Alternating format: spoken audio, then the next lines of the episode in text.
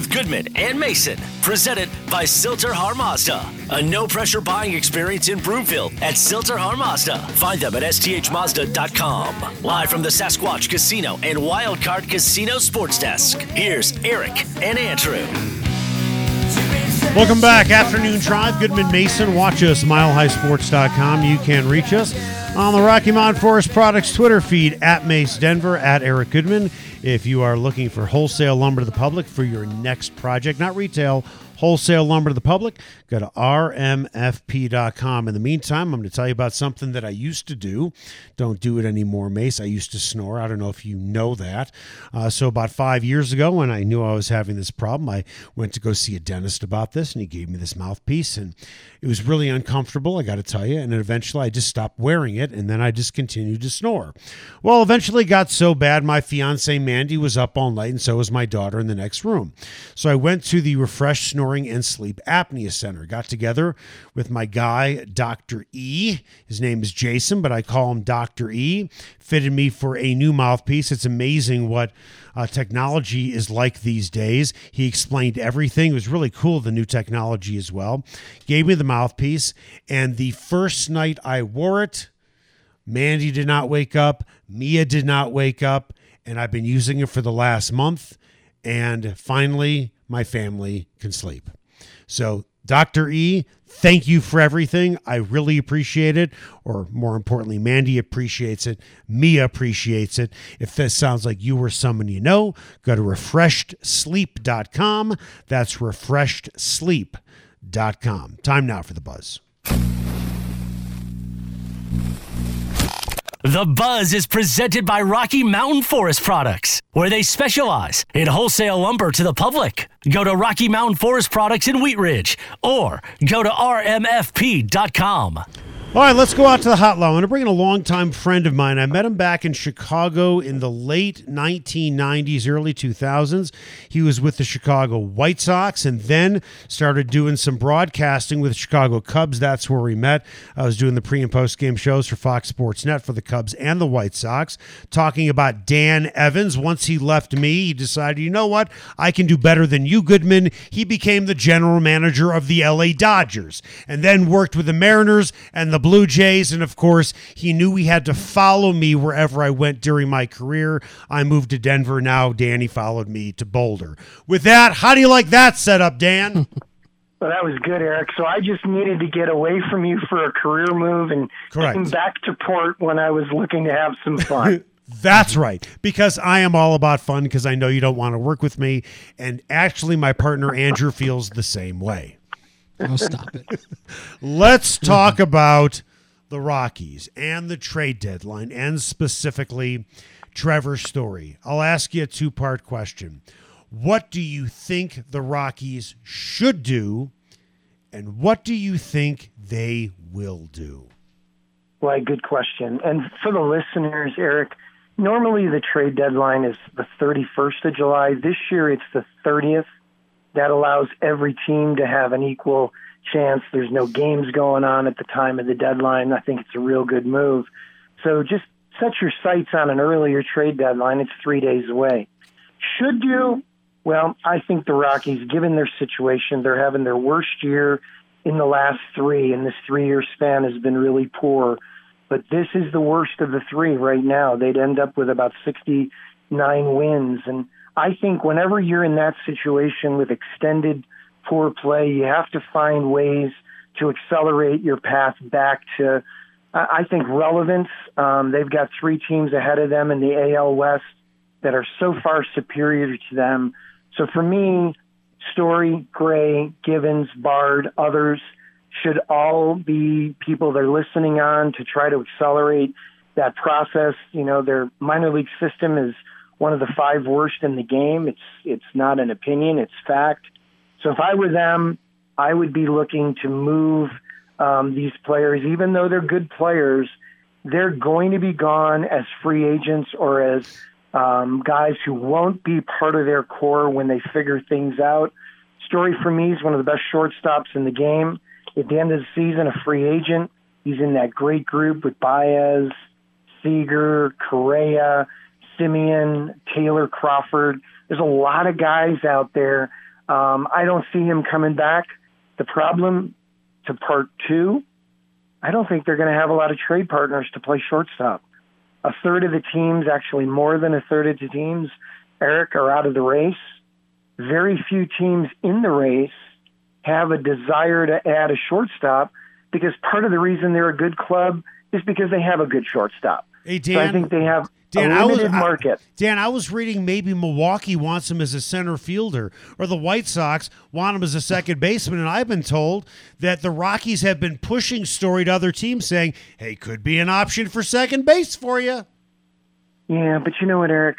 There's a lot of people who are risk-averse with a good club. Right. So right away, part of the way you get good is taking on risk.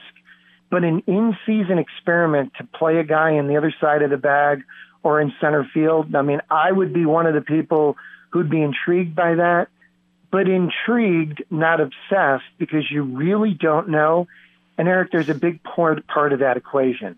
Most times when a big league player changes positions in season, most of the time their offensive output suffers because they put a lot of pressure on the defensive side of the ball, and their bat just, gets affected.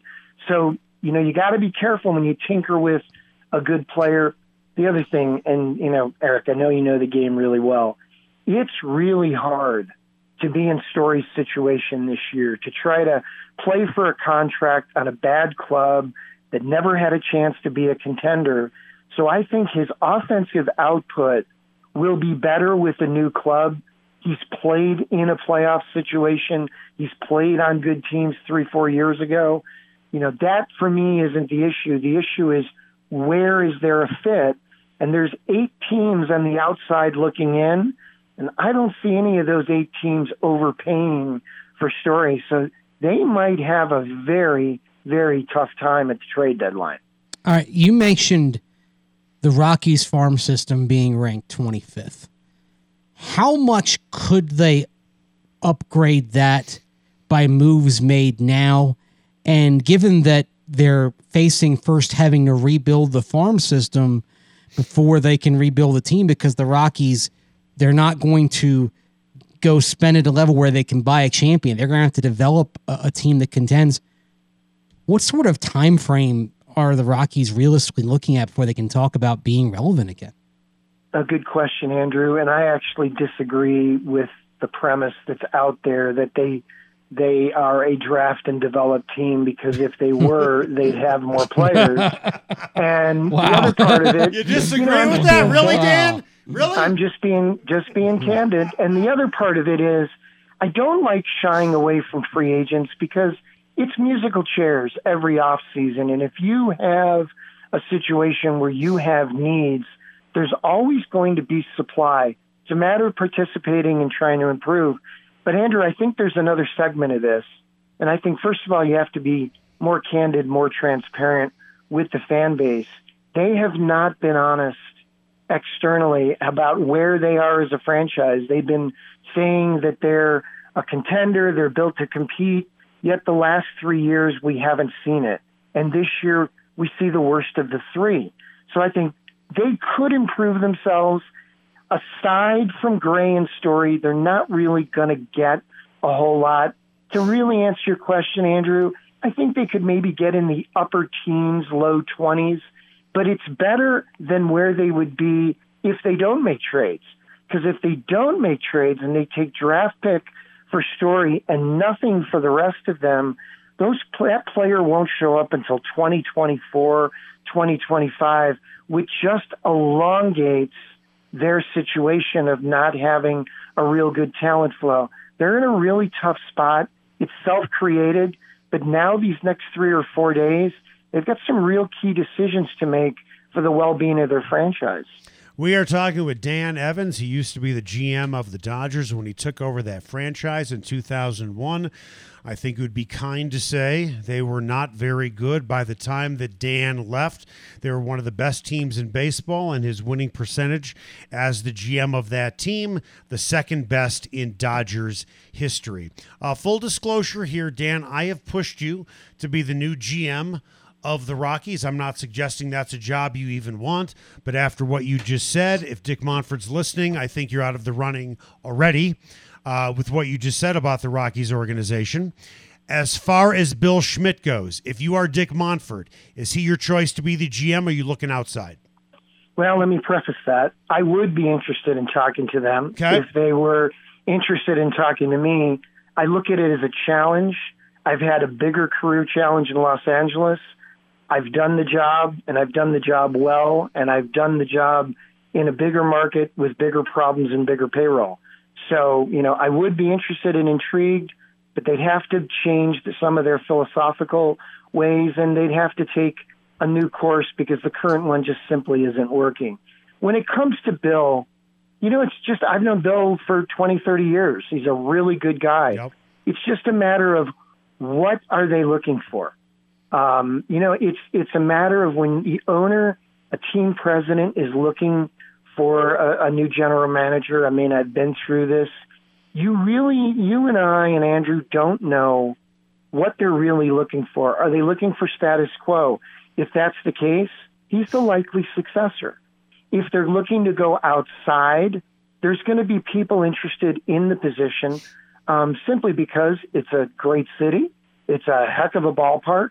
And some people, like me, aren't risk-averse and will take a chance on an opportunity like this to rebuild a franchise, even though it's a tough task. But it appears as though Bill would be the only internal candidate. I don't see another. Part of it is because of some of the losses in the front office. But I think what you've heard from a lot of people in the last, I'd say, 3-4 months since Jeff Bridich left, is it would probably be in the best interest of the Rockies to at least explore external candidates simply to hear what other people would do to change the course of their franchise. Because right now the rudder is stuck in a losing position. And, you know, I did in Los Angeles. I will never forget the looks on their faces when I pitched some of the things they did. We did. But when you pitch it, it's because you have a strategy to figure things out and fix them. The current situation, I mean, Eric, you know, I'm not being Debbie Downer here.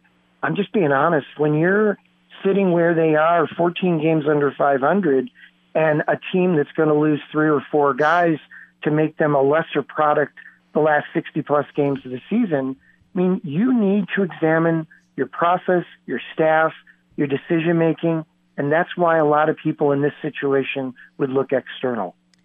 Real quick, we got about 30 seconds left. Why do you think the Rockies have been so averse to looking outside for solutions over the years?